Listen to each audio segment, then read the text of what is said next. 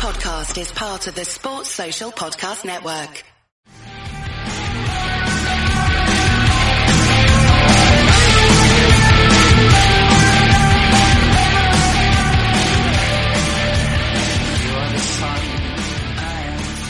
Tonight on another very special one-on-one, we're delighted to be joined by a guy formerly known as Todd the Killer Kelman. It's Todd Kelman. Thanks, Davey. Todd, the idea of this is to try and get you back to being that Todd the Killer Kelman and sort of go right back through your career, right from day one. And I suppose the, the best place to start is back in Calgary. Do you remember the first time that the, the skates were strapped on? Jesus, I thought you were talking taking me back to my first time in Belfast, all the way to Right. Calgary. It's a long time ago. Mm. Um, first of all, am I is Simon Kitchen ahead of me on the on on the the northern or the one on ones? He was kind of like a test case, all right. and then we're going for like celebrities now. um, yeah, so Calgary. Let me think. I, I I I first played hockey. Actually, I think first time I skated was in Edmonton. Actually, my family my family moved. Um, my brother and sister were both born in Edmonton, and then I was born in Calgary. So we moved from Edmonton um, when I was probably three, and I, I skated on an outdoor rink. There was an outdoor rink just um, around from where where we grew up in in Edmonton. Um, and uh, yeah, and, and my first mo- my first memory of skating on the outdoor rink, my dad challenged, I think everyone on the ice pad to a, a race, and he tripped, he toe picked into the end boards and broke his ribs, Ooh. and uh, and it was horrific. As a three year old, I remember my dad just rolled over, broken ribs, and he had to go to the hospital. So that's my first skating experience. But um, but my first team in Calgary, I was um, I was probably four years old, and I played for the Bonavista Junior Tyke Flyers, and we had Philadelphia Flyers uniforms, and uh, um, that was yeah, that was four years old. I think um, Stevie Robinson has that, that jersey, but uh, he probably Um, does. I, I, go on as, as a reference point, you know, that your your career's listed across several websites on the internet, but we, we look at your first sort of junior team, I guess, in the Vernon Lakers. Yeah. Decent numbers for were you a D man back then or were you just like Yeah, very no. offensive or No, yeah. So, um, you know, it's interesting. Before we get to that, when when I was, I know the old time Giants fans will find this kind of interesting, but one of the guys that I played like my pretty much my whole life with, um, who lived kind of down the street from me, went to school with him, was Sean Selmser, who played one year for the. Um, that's actually why he came to play in Belfast that year when his, his he was playing in Ayr and his uh, the the Scottish Eagles folded, and then I uh, talked to Wiss about bringing him in. I didn't think he'd be there for one weekend and then go on to the going on to Austria, a career in Austria. But um, yeah, we grew up we grew up together our whole lives and played together from the time we were probably five years old. So pretty pretty good weekend. Sean It was a good week when he was there, but uh, you know, you, you go through a junior career in early nineties, you, you take the opportunity NCAA school, Bowling Green. Um, Yeah. Any good stories from the old university days? we got to hit Vernon first. You never heard you've probably never heard the story about um, back in Vernon, and he was never supposed to play hockey again, Davey. Go on. You never knew that? No. Yeah, so when I was 17, I was playing in Vernon and um, having a pretty good season. And uh, and uh, yeah, back then, like I, it was right around the time when like lots of people were getting like hit from behind, and and like there was like there was like two or three guys that had been paralyzed uh, in junior leagues and in university, and and uh, I was playing in Chilliwack, uh, just outside of Vancouver, and I made a pass, came around the net, made a pass, and uh, got absolutely blindsided, basically from behind, well, sort of from the sort of from the side by one of the tough guys on the other team, and um, and my back, my like the, the boards in Chilliwack were were cemented into um into the ground, and so there was no give on them. They were literally cemented into the ground, and my back just uh bounced on the on the on the edge of the boards, which was inches from the glass to the boards, a lip of about six inches and my spine just bounced on it three times and I broke three uh, three vertebrae. And luckily, my my sister's mother-in-law, who lived in Vancouver, she just happened to be at the game, and she was she was like the head nurse of like a trauma unit in a Vancouver hospital. So she jumped the boards and kind of took care of everything and uh, made sure they didn't move me and got the collar on me and all that kind of stuff. And I was in the hospital for about three weeks and I was in a steel brace from the neck to the neck down from for maybe four months. And um, yeah, and uh, and then all the schools that I was talking to before stopped talking to me, and uh, the only school that really talked to me before and then after was Bowling Green. That's why I went to Bowling Green. I don't know whether we're allowed to tell. Well, I've been told the story whether it's true or false. That the, the old nickname that we started with, the Todd the Killer Kelman nickname. Did that come about when you were at the at the university, or was that in Vernon? That was junior. That was that was Vernon. Vernon. Is that a story we're allowed to tell, or no, that just, no, that's just left blank forever? That's that's that's in the book. That's when the book comes out, Davey. so good good times at university.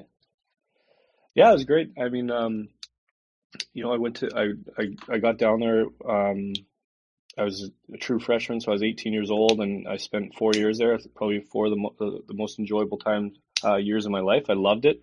We had a really good team. I played with some, I, you know, like I played with uh, my best buddy from there is um, a guy named Mike Johnson, who um, right out of university went to he went to Toronto. He signed with his hometown team, uh, the Maple Leafs, and he played played for Toronto, played for Tampa Bay, played for Phoenix, and uh, and finished in. Well, he played a year for Montreal, I think, and then he finished in St. Louis. But had a great career. Now he's on. Um, now he's with the NHL Network, um, one of their main commentator guys. So um, it was pretty cool that he he made it. He was my roommate from for all four years.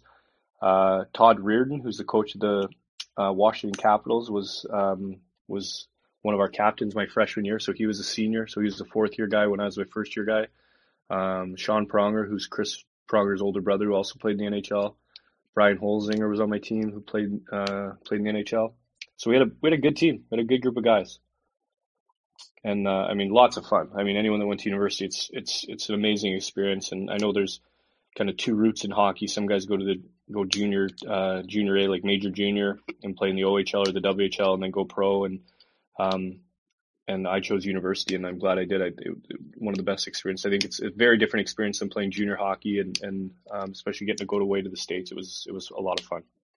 Was there pressure on you to you know study, come up with good results? Did you qualify with anything, or was it mainly focused on the hockey?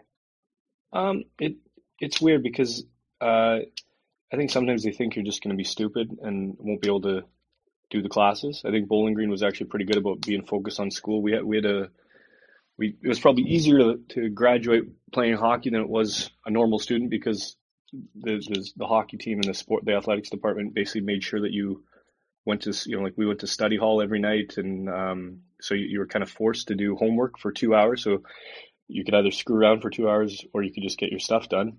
And um, so you know and, and we were our coach made us go to class every week and uh, we had to basically you know you were told to have as close to 100% attendance as you could. And um, so most of us did really well and, you know, graduated on time and all that kind of stuff. And I spent a couple summers there and it's a, it's a, I mean, it's a great opportunity. I don't think, I don't know if I would have been able to go to university, um, not because of grades, but just because of money.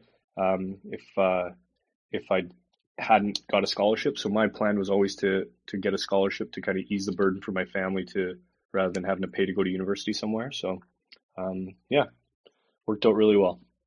And then at the end of the university career comes probably one of the biggest turning points in your whole life where you end up coming to Europe. But was there ever an opportunity for you to stay, go to coast, any higher leagues? Was the offer's just not there. What what was the catalyst for coming to, to London? okay. So so I was drafted by St. Louis, right? And and yep. at the time I, I was never invited to the camp or anything. They, um, I don't have a great story about why I didn't make it. I just didn't. I just wasn't good enough. I'm I'm one of the guys that can just admit he wasn't good enough. But he, um, but when I was done university, and and Mike Mike was obviously getting loads of calls from, you know, like like all the top agents and stuff like that, and and um and then I got a call, and uh, you know, because you you have an agent. If you if you get drafted, you're gonna have to get an agent to talk to the team for you because you don't really just talk directly to the team and so St. Louis, you know, said you can come to the camp, not in the NHL camp, but you come to our American League camp.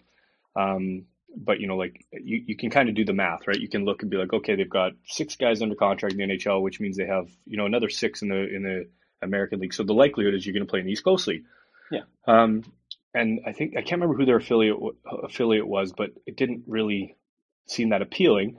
And um, so I just thought, you know what, I'm just going to go home, and I think I'm just going to get a job. I have a university degree now. I'm going to get a job, and uh, and I was working a summer job training hockey players actually on a on a in like a skating treadmill and an off ice program, and um and I got a call from uh, from Toledo, which is like an East Coast League team, and it was right by Bowling Green. So I was kind of I thought, oh, this is great. I can actually like, you know, like a lot of my friends are still at school. It's 20 minutes from Bowling Green, and and I did you know I did a full interview with their with their like president at the time, and um and you know, like I thought it went really well. It's, you know, he asked some weird questions. Like, yeah, he asked like, you know, what kind of voice I feel like I have, what kind of broadcaster I feel like I sound like, and I thought these are really weird questions, but whatever. And then about the third interview, I realized that they were interviewing me for a play-by-play job, not a hockey job, because I'd taken broadcasting with my undergrad degree, right? And I hadn't applied for anywhere because I thought I'd get a hockey job, but they were the only team that called me. so um, so there I was thinking they were after, after asking me to play for the uh, their team, but they actually just wanted someone to take the the color commentary job. Um, so I obviously didn't take it and uh, went back to Calgary. And then I was working the summer job, and, and my coach at Bowling Green um, was that came to Calgary to do like a Team Canada training camp with a bunch of other coaches. It was like a coaching clinic, and uh, one of the coaches on the course with him was um, was Jim Fiorchuk, who was the coach of the Bracknell Bees. And my my coach uh, Jim Fiorchuk was talking one night and said, "Yeah, um, you know, do you have any guys that are like kind of like right out of school that would be cheap and and single and could play in our league?" And he's like, "I don't know much about your league, but um, I got a guy. He's working at the rink that this course is coming on. You can go meet him for lunch." And he did, and then that was it. And then I was a Bracknell Bee. So, um, so I so I um, so I went to Bracknell. I said to myself, I go for one year, and then you know, kind of tour around Europe afterwards, maybe, and and and then get go back home and get a real job. And uh, so I played a year there, and then toured around Europe with my buddy, and and then uh, who was playing in Edinburgh in the league below actually at the time, and and then I came back and I thought, oh, I'll go give it a go again, and then I gave it another year, and um, I think you know like Jim Fiorchuk was only coaching there for one year, and then Wiss uh, Dave Whistle took over the second year, and I I really liked Wiss as a guy. I was really like I mean he was older than me on the team when I got there as in uh, he was kind of like one of the veteran guys. Him and Rob Stewart for, were both on Bracknell with me, and um, I just those guys were just uh, like two of my favorite guys I've ever met in hockey, and, and they, they kind of like look after me and, and always included the young guys and everything. And and uh, my roommate at the time, Brian Greer, who's the goalie, we just we loved hanging out with Wiss and Stewie, and um, and the old, we had, we had kind of a split. We had like a bunch of young guys and then a bunch of old guys, and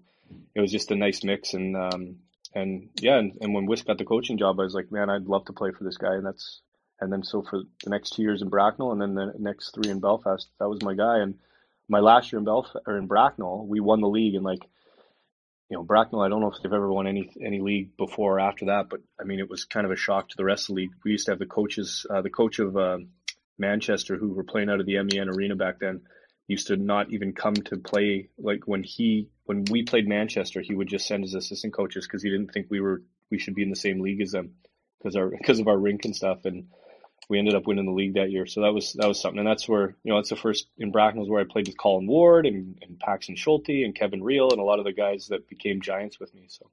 Just, just took, took, took my question away there, Todd. You know, if, if you look at the rosters over the three, four years that you were in Bracknell, it grew and grew towards almost the, what the Belfast Giants became. You know, you've, you've named them there, Paxton and Wardy and Goodwin and Riel, yourself, Shane Johnson, Dave Whistle. You know, when, if we can gloss over the Bracknell years, you've spoke about the championship, when Dave Whistle took the job in Belfast and came to you to say, it's an opportunity here to come to Belfast. How easy a, a decision was that to make? He never did. He never did. He didn't, right? Okay. Do you want to know why? Because he wasn't allowed to. There was a rule. He could only talk. He could only. I think it was like he could take two guys with him, or maybe it was three. Right. And so he obviously was taking Stewie. Yeah. And um, and and then he took Kevin Riel. Uh, smart, smart move. You know, probably our, our best player the year before him in in Bracknell. Um, and then maybe Paxton was the third, but it might have just been the two of them that he was allowed. And it was kind of like an uh, like a gentleman's rule between Bracknell and and Wis that he wouldn't take everyone, right? So Stewie, so Stewie called me and said, "Yeah, you know, Wis, there's this rule that he can't take anyone." Um, and I was like, "Oh man, that's too bad. I'd love to go there. It sounds amazing." He goes, "Oh, it's amazing. I'm, you know, I'm I'm going. It's going to be amazing. I've Wis has said great things about it." And and he's like, "The thing is, he there's no rule about that you can't call Wis. He just can't call you." and so I was like, "Oh, okay, I got it." So I called Wis and said, "Hey, Wis, um, I would like to come play for you in, Bel- in Belfast." And he's like, "Oh."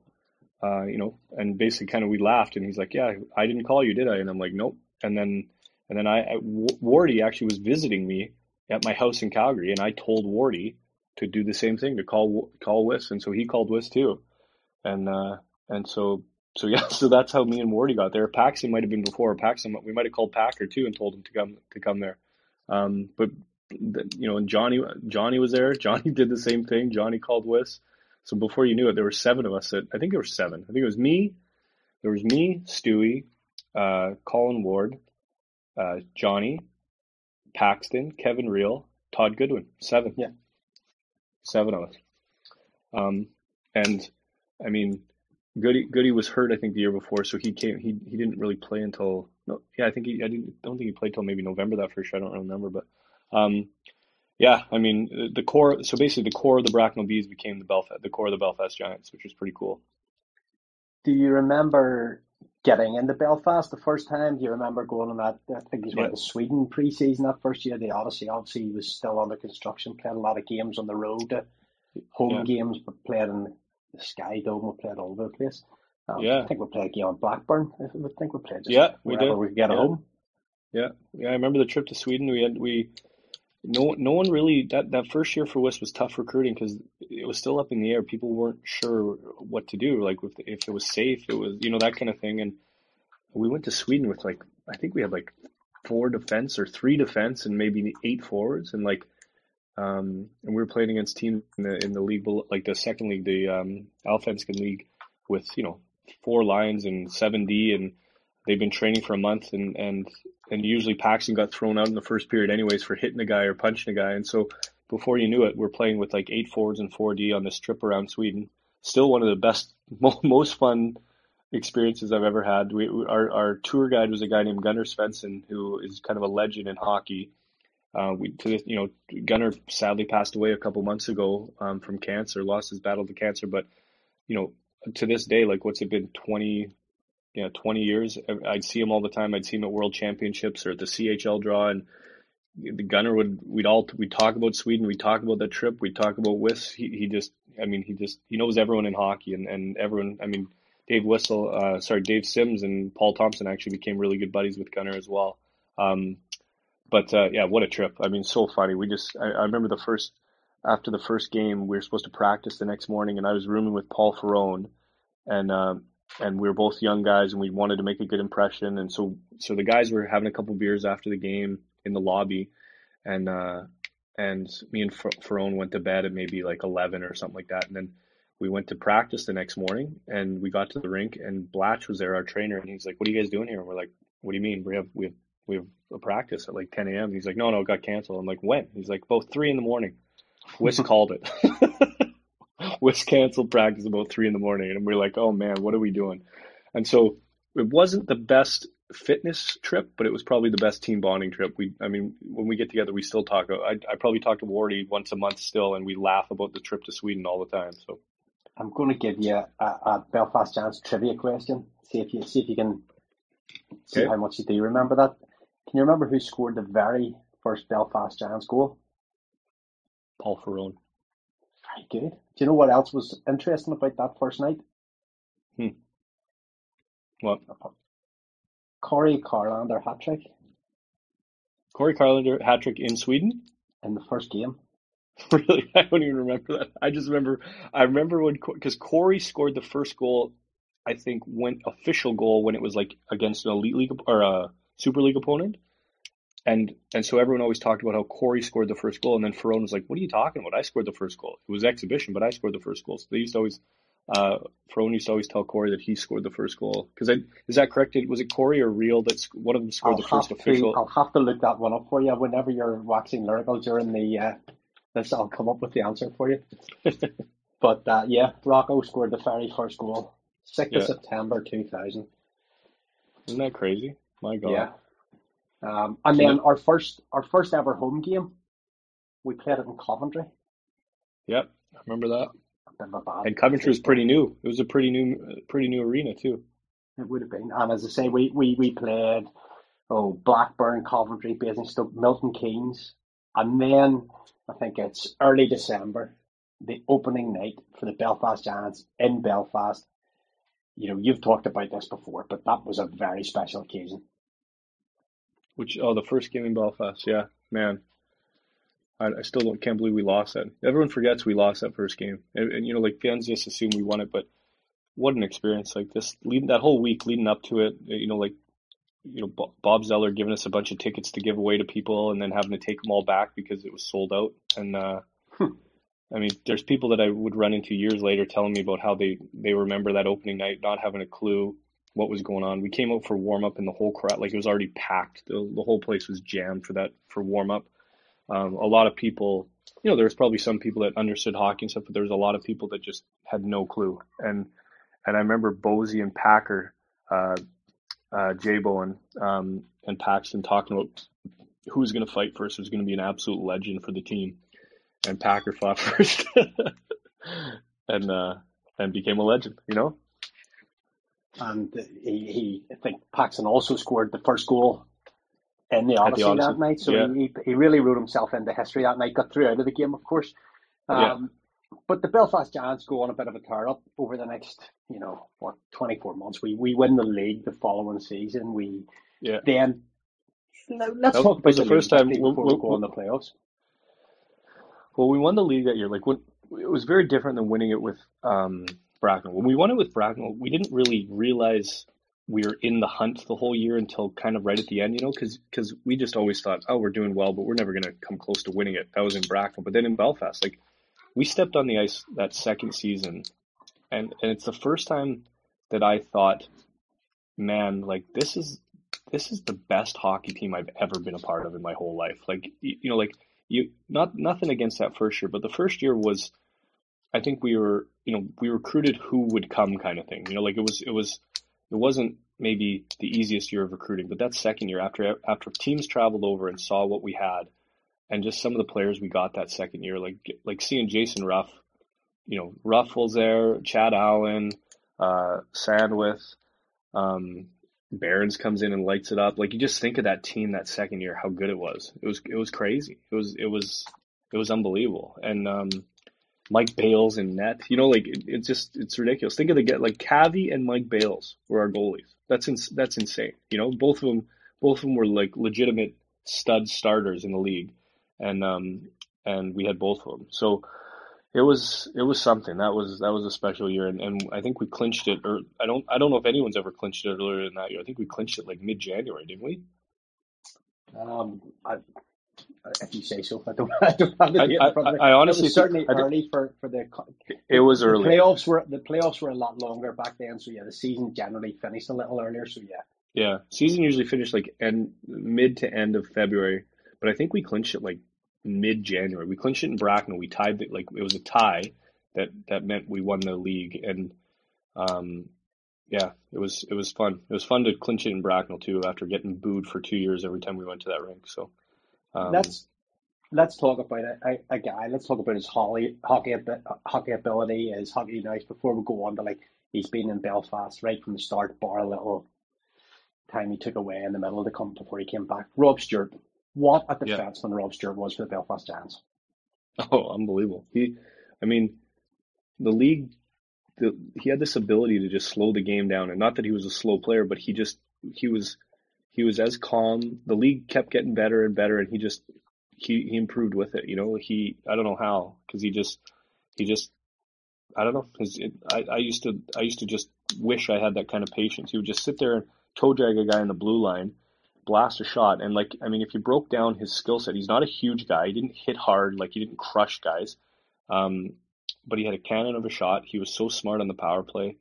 It's it's he's one of those guys that just like it was it was just fun playing with him, and and and you realized why back then. Like he never did more in North America because at the time, you know, probably when he was coming up, a defenseman had to be six foot one, six foot two to even get a look at anything, right?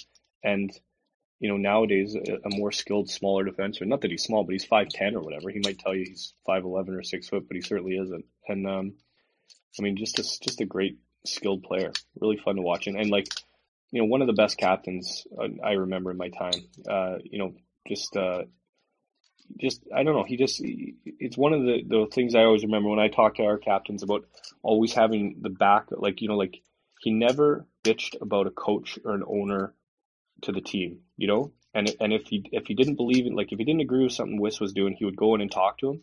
But he would always straighten you out too. And and I think nowadays you know, players are often too nice to each other. But he, you know, if he heard someone bitching about like travel or this or that, he would just he would just be like, "Shut the hell up, guys! What what are, what are we complaining about?" And he would and he would just and and then you would you just shut up as soon as Stewie told you to shut up, you just all kind of calm down, you know.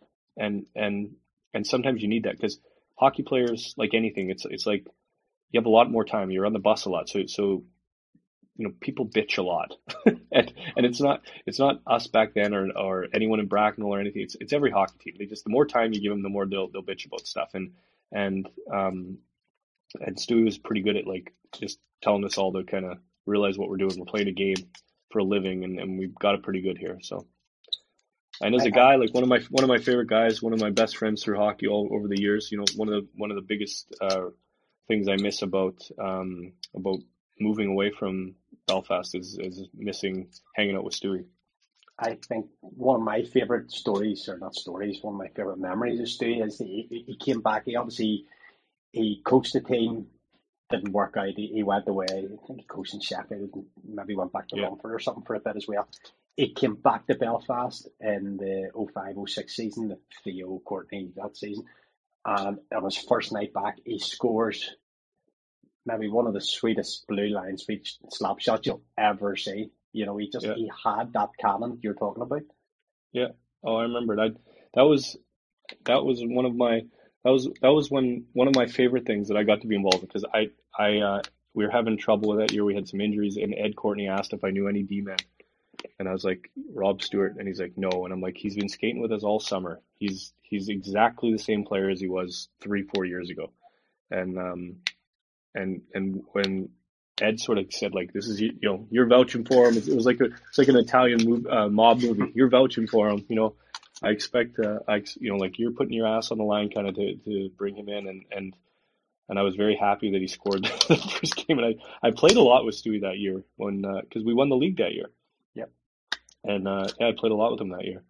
And uh, let's let's rewind before we talk about that league victory back to the uh, the playoff win in the, yeah. in the last year of what would have been the NASL then. Um, Johnny yeah, coming up, that. I think, with sorry, Johnny.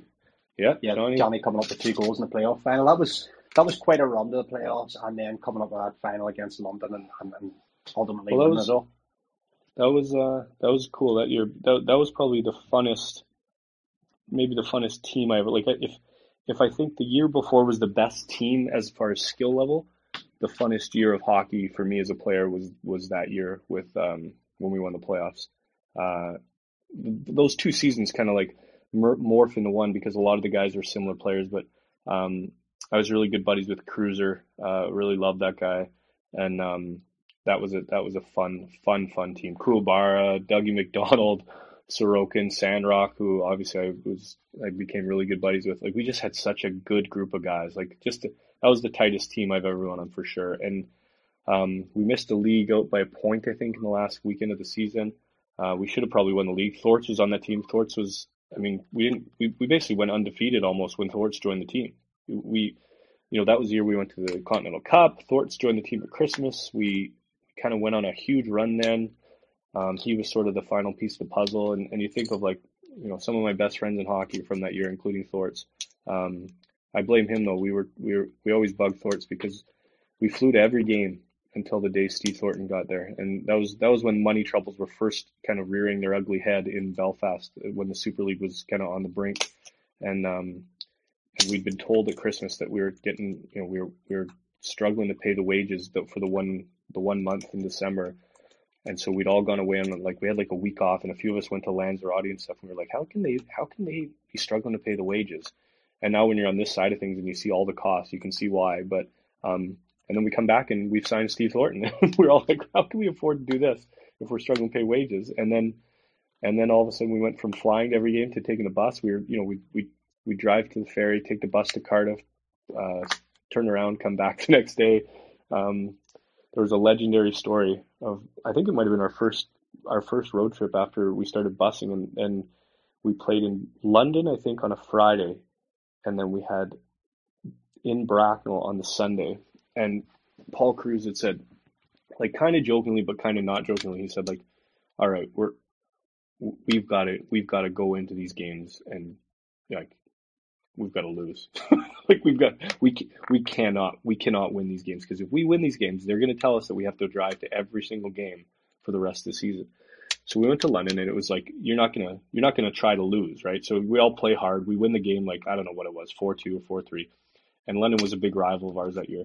And then afterwards, Kruse like, all right, boys, well, we're in Bracknell in two days. We got to have a pub crawl. We got to, we got, we can't win in Bracknell. And, um, so Saturday, I'm like, this is, this is, I shouldn't be telling these stories because fans will be appalled at this because this is very unlike our, you know, you wouldn't see this happening now. And, and probably was the only time our whole career we did this, but we like literally went on a pub crawl on the, on the Saturday around London.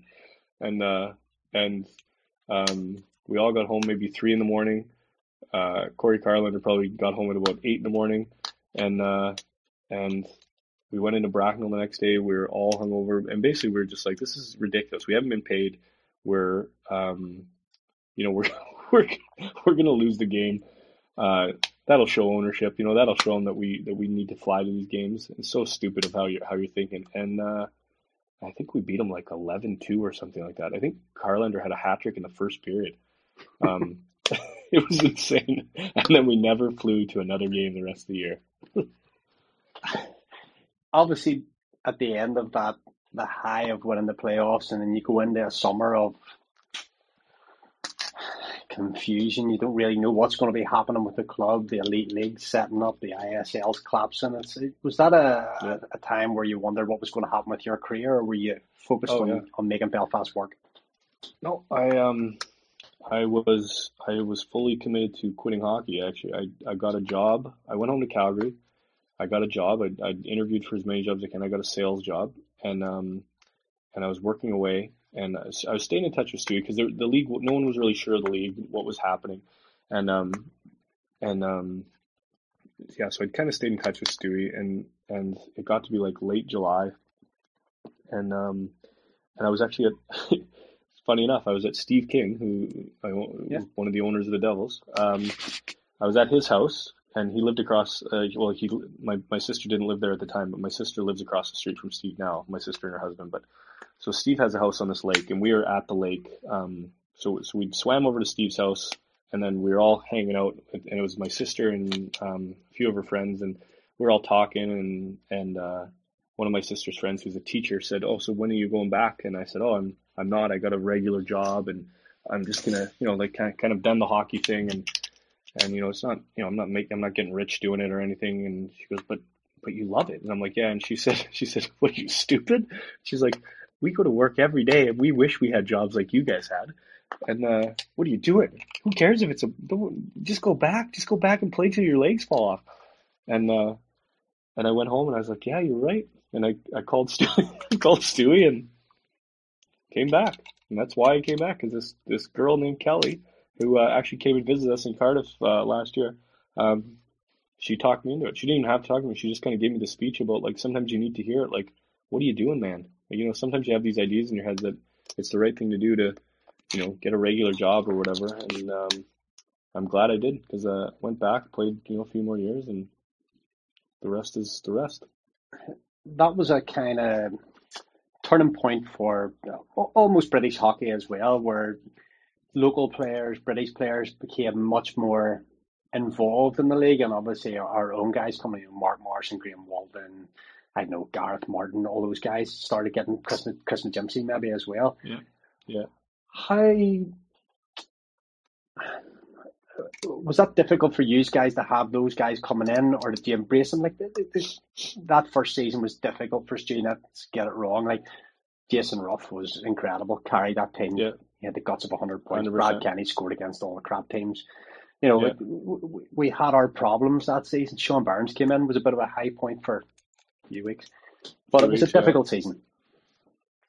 Yeah, I mean the hardest part for us was going from the high of the Super League, the quality of the Super League, um, to to what the Elite League was the first year, and and you know you went from essentially four line hockey. You basically went from what you have right now, quality four line hockey, very professional, high level imports. Like you're talking, you know, you're getting Jason Ruffs and these guys are like playing in the DL coming to coming to the British League. So, um, and uh, and and all of a sudden you go from that to, you know, no offense to these guys, but like you know, Brad Kenny coming in and getting seven points in the second night of the season, and and you're like, oh man. And I I remember we we played Basingstoke, maybe our second or third game, and we were in Basingstoke, and we were crushing them, like crushing them. And uh, and Wardy skated over to me, and he said, uh, "You want to just quit right now and pretend this season never happened?" we were three ga- we were three games in. He goes, "We could just retire." And remember the Super League. We'll just we'll just go out as playoff champions. Should we just quit right now? And I was like, yeah, let's do it. And it was like middle of the second period in Basingstoke. All their imports had failed to get like flights on time or visas on time. So we were basically playing a full uh, squad of like young British players, and we were just crushing them. And um, and it was it was not fun for fans. Like you were basically playing two and a half line hockey and four defense. And uh, if you know Colin Ward got hurt for I think January, and we basically lost every single game because we relied completely on. I think it was I think it was uh, Bosey, uh, um, Kurt Bowen. Yeah. I think it was Kurt, Jason, and and Wardy played on the top line, right? And that was pretty much our scoring. And then the second line was Paxton, Sample, and Kenny, and then our third line was Mo. Um, uh, who was on our third line? Mo was with Gareth uh, Martin, and JB, Bosey played up, didn't they? played a bit of forward, yeah, and yeah, and, and I mean it's it's not a cut on what those guys brought to the team. It's just it was you know as a fan you went from sold out arenas and and all imports to to three line hockey and and more like you know two and a half line hockey. And like let's be honest, the quality of you know when when we go from playing six defense to playing four defense for the whole night, and me and Johnny were basically on the you know we could we would play thirty five minutes a game, and and um and it wasn't it, you know whereas before we were playing twenty minutes a game. It's it's it's just the quality had gone down.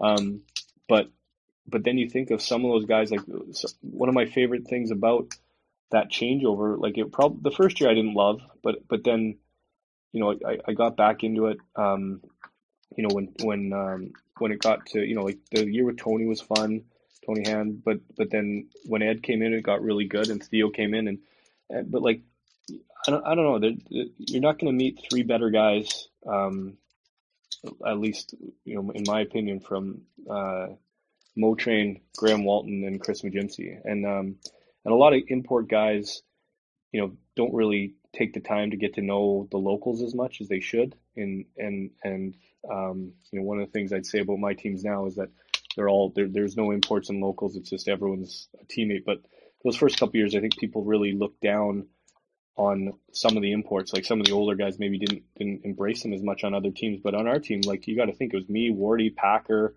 uh, Ruffles. We just loved those guys, and we became tight with them. You know, like like I used to hang out. I probably hung out with uh, Gimper and Mo and Wally more than I hung out with most of the guys on the team. And and um, yeah, I love those guys. Great, just great guys. And then they they they kind of helped save the team, you know. And um, and you think of like the Mo Train became kind of a legend in his own town, and then Wally retired as the player that had played the most games in Devil or in Giants history. Sorry.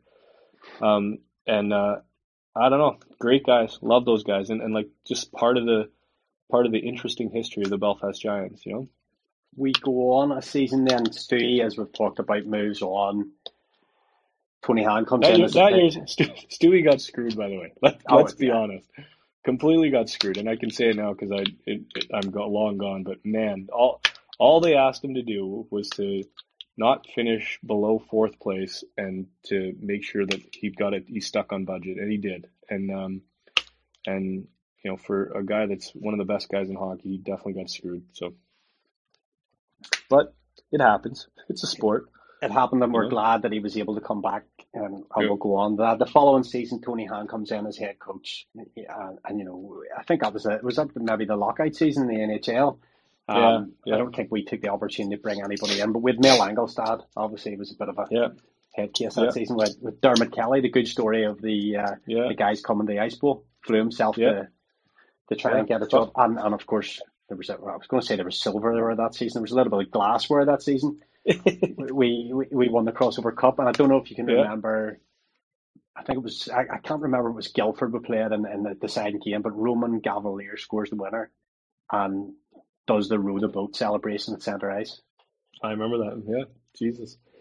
I remember that. That's hilarious. If you remember that year, the, the Bracknell team was probably better than most of the teams in our league. Guildford was pretty close to it. Guildford had an NHLer, um, but Bracknell had that one. They had Pete Campbell on that team in Bracknell. Um, man, yeah, they were good. I, that's the that's the year I lost my nose. I think. I think that's the year. Yeah, with Tony, when Matthew Myers cut my nose off. Did you ever talk to him about that? Because I haven't really forgiven oh. him. yeah, no, I, I I brought it up um, when we first signed him the first year because he obviously it's not a story he tells; it's one I don't mind telling. So, um, yeah, but uh, yeah, that was a that was a strange year. I, I I cut my nose off and then I had to wear. Remember, I had to wear a face shield for like I probably wore. It, I was supposed to wear it for the rest of the year, and I think I wore it for about four weeks before I took it off again. But um, yeah, it was not a fun year for uh, for injuries because after going, I think I'd gone up to that point without ever getting injured and missing a game, and then um, the nose thing. I only missed I think three games with my nose getting cut off, but uh, um, yeah, I broke my foot in the first uh, the first game of playoffs, but and so I didn't practice the rest of the time, but I just played games and, and head had like a, a spiral fracture in my heel, so that it was just that was a, a a year I'd like to forget as far as injuries go. We'll talk. I have to ask you about Mel Angelstad. Like, what are the toughest minor league guys that ever played the game? The Belt wasn't really called upon that much for for his kind of fighting. There was allegations that Tony wasn't allowing him to fight and stuff. I remember one. I remember two nights. I guess the one night that he fought Eric Cairns and yeah. Cornish on the same night. Yeah. yeah. And oh god. One night that he Superman and into a scrum the cross checks on me in the head. I can't, uh, you know, I can't yeah. remember who he did, but like he, he was slightly on. I think I think he I think he ended up hitting Johnny though. I think I think Johnny was like tied up with the guy, and Johnny turns around and sees Angelstad coming full speed. No, he was a he was a beauty. I really liked him. He was a good guy, but he um yeah he fought Cairns and and um Cornish the same game and and Cairns, like and he knew he was going to do it. He just he just knew he was going to do it. And then afterwards he went and talked to Cairns and got him to sign his stick. So um yeah, he's uh, it's too bad because I, I he went to Newcastle next year and then I think he got like in a stick swinging incident. And he got thrown yeah. out of the league or something like that. But um, yeah, good guy, really good guy. The next season is possibly one of the most rememberable ones from from a fan's perspective, from from a player's perspective, obviously as well. The story of how it all came about, Johnny meeting oh, what do you call him, Jimmy Jaworski. Jimmy Jaworski. And, and, and everything that came after. And all of a sudden, come late September, October, Theo Fleury is playing for the Belfast Giants. I know. It's still crazy. It's still crazy. And and the funny thing is, you could probably like Theo's story of how he got to Belfast is just as crazy as Johnny's story about meeting the meeting Jimmy Jaworski on a plane. Like, it's it's nuts. It's crazy. Um, but uh, yeah, Theo Fleury, like my my childhood hero, play, playing for us in, in Belfast. One of the one of the craziest things that's ever happened, I think, and and um, a lot of fans started watching the, the Belfast Giants. They probably still watch it now because Theo Fleury was on the team, you know. And do you, do you remember his first night? Of course, yeah. Like it was oh, uh, yesterday. crazy, wasn't it? Crazy. It was like one of the best. I just remember him walking around the dressing room before the game in his like jock strap and no shirt on, and I was like, man, this guy must be 40 pounds overweight. and he's, and like, and the thing is, like, I watched him my whole life, right? I, I love the guy. Like, literally my favorite player um, ever to play for Calgary Flames, Theo Fleury. And, um, and I, you know, like I, I skipped school to go to the Stanley Cup parade in 1989 and was front row screaming to Theo Fleury. And, uh, and yeah, it's just, it's crazy. It's, it's absolutely nuts. And, um, and so yeah, I was really nervous when he came in because like I didn't know how to take it. We and we'd heard the stories. He'd been, you know, he, he'd been on on the sauce and and he he was trying to get over his addictions and all that kind of stuff. And and I mean, everyone, I, I, I was expecting the worst. I was expecting a terrible teammate and a terrible guy and, and just like wouldn't have cared about us, just kind of there to get his shit back together. And quite the opposite. Great teammate, great guy, very generous, um, very open with his stories about like the NHL. We, the poor guy probably, I hope he likes telling stories. He's a hell of a tor- uh, storyteller. And, um, and and I saw I told him after about three days, I was just like, listen, man, I know you're probably gonna only play here for a year, and and I know you're not drinking or anything. So anytime you need to stay in the hotel, one of us will stay with you. Probably a few of us will stay with you, and uh, but you have to you have to tell us your stories. And he told us every story. He told us the great ones on the on, on ice, the off ice stuff. He told us some crazy ones. He told us some scary ones, and a lot of funny ones. And um and and the best part is like if I'm telling a story and it involves Paxton and Wardy, he's telling a story that involves Gretzky and Messier. so I so I, I heard one story from that season. I think these were maybe playing Edinburgh away or something, and it was you're running the score up. It's five or six after the second period. We're in the second intermission, and and somebody said, "Right, come on, lads, let's you know slow it down." Our coach, bit, third period our coach did. Like, let's try and score a hundred. Yeah.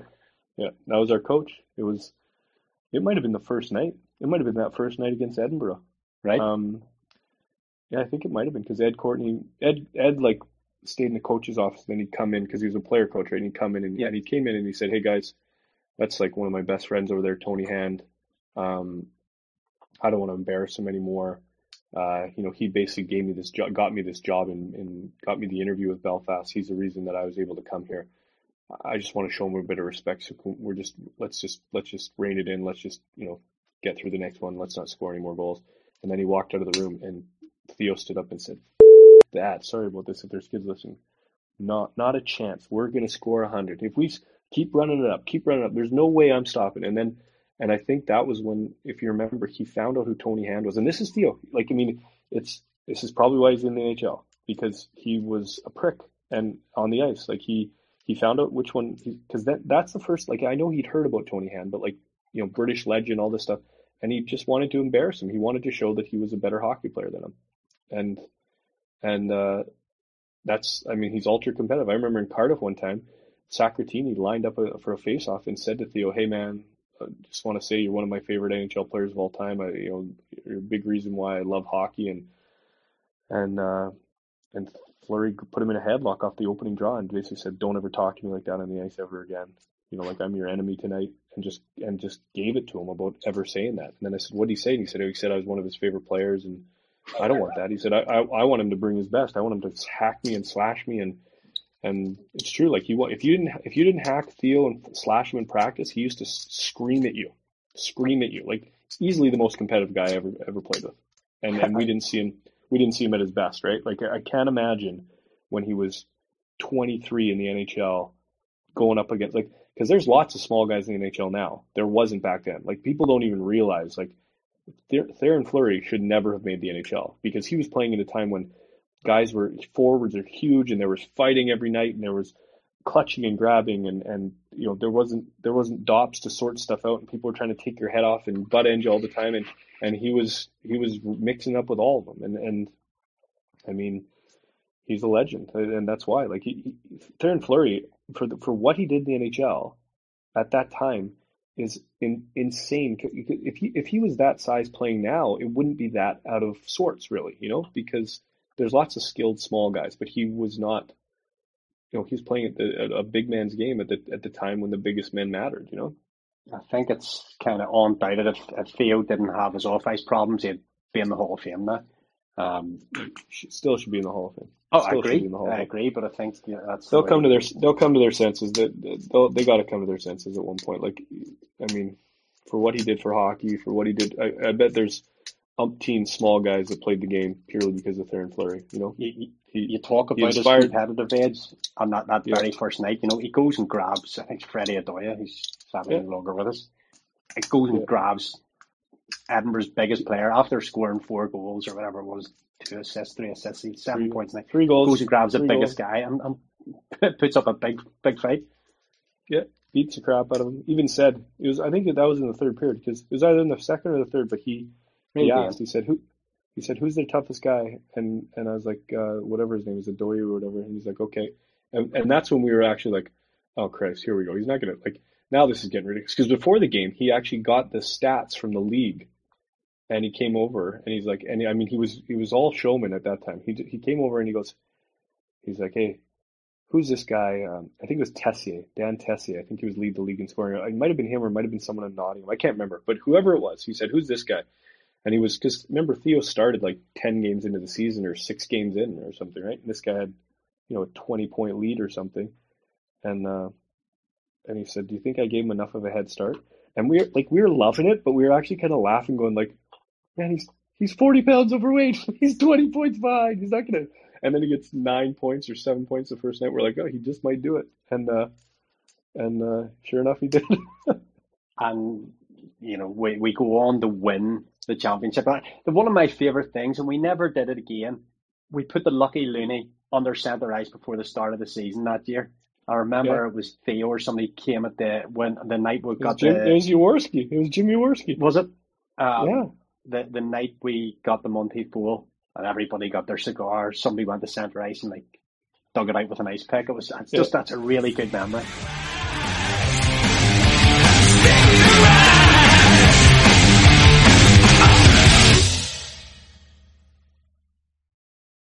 Sports Social Podcast Network.